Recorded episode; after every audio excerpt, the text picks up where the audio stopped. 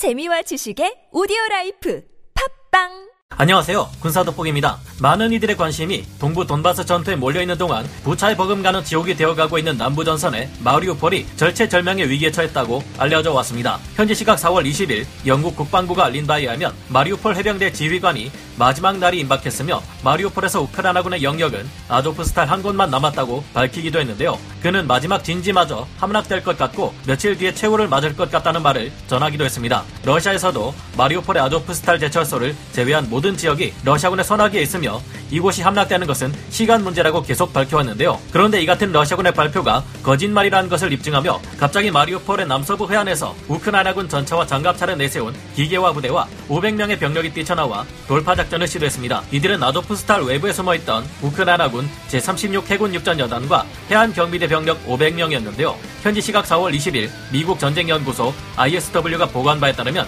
현지 시각 4월 20일 오후 마리우폴에서 우크라이나군이 돌파 작전을 시도했고 그 결과 반나절도 지나지 않아 러시아군의 포위선을 무려 10km나 무너뜨렸다고 하는데요. 우크라이나군의 이 돌파 시도는 러시아가 완벽하게 장악했다던 마리우폴 항구의 남서쪽에서 시작되었는데 이들은 아조프스탈 우크라이나군의 지원 사격을 받으며 해안도로를 따라 돌파를 시도했고 그 결과 아조프스탈 제철소에 주둔하는 우크라이나군 병력과 합류하는데 성공했습니다. 러시아의 거짓말과 달리 아무도 살아남지 못했을 것만 같았던 마리우폴에서 이름만 들어도 무시무시한 도네츠크 인민공화국군 체첸군 특수부대 바그너 그룹 용병들 스페츠나츠 특수부대들의 포위망을 뚫고 이런 작전이 성공했다는 것만도 놀라운 일입니다. 그런데 사실 이 같은 돌파 작전의 배경에는 역시나 미국의 도움이 있었던 것이 아닐까 하는 추측이 끊이지 않고 있습니다. 러시아의 말대로 마리우폴이 함락당하게 내버려 두지 않겠다는 미국의 발표가 최근 있었고 이 같은 발표가 나온 직후 우크라이나군의 돌파 작전이 시작되었기 때문인데요. 미국과 나토는 제2의 부차라 할 만큼 심각해져 가는 러시아군의 전쟁 범죄로 인해 지옥이 되어가는 마리우폴의 정황을 파악하고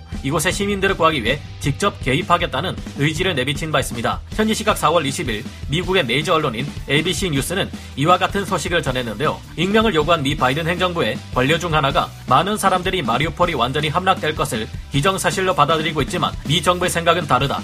러시아군이 마리우폴을 완전히 함락시키는 것은 필연적이지 않은 일이며 미국은 러시아의 마리우폴 점령이 필연적인 일이 되지 않도록 행동하고 있다는 것이었는데요. 말을 빙빙 돌려서 하고 있지만 이는 곧 미국과 나토가 인도주의적으로 마리우폴의 시민들을 대피시키고 보호하는데 직접적으로 개입하는 것을 뜻하는 것으로 군사 전문가들을 비롯해 많은 이들이 추정하고 있습니다. 그 방법이 무엇일지에 대해서는 확실하게 밝혀진 것이 없지만 그 방법들 중 첫째로 미국과 나토가 거의 매팩에 가까운 사기급 상황 정보를 마리우폴의 주둔군에 실시간으로 전해주는 것으로 보고 있습니다. 소수의 병력만으로 수많은 러시아 측 병력에 포위된 상태에서도 활로를 뚫고 아조프스탈 제철소로 넘어갈 수 있었던 데는 미국의 압도적인 초정밀 정찰 정보의 도움이 있었기에 가능했을 것이라는 추측인데요. 물론 이 지역의 체첸군, 도네츠크군, 스페츠나츠, 바그너 그룹 등은 지휘 체계가 각자 모두 달라 이름만 거창하지 제대로 된 전투 능력을 발휘할 수 없었기 때문일 수도 있습니다. 두 번째는 마리우폴의 시민들을 대피시키기 위한 나토의 감독관을 배치하고 물자와 식량 등을 공급하며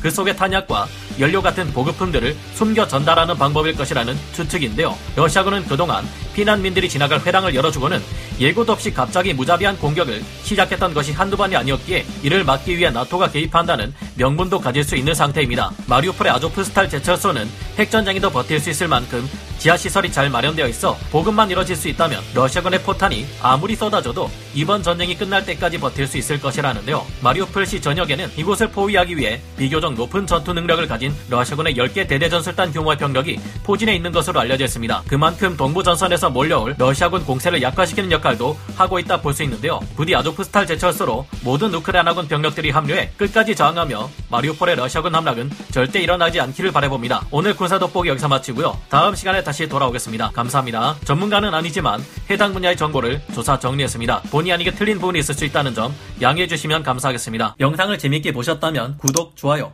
알림 설정 부탁드리겠습니다.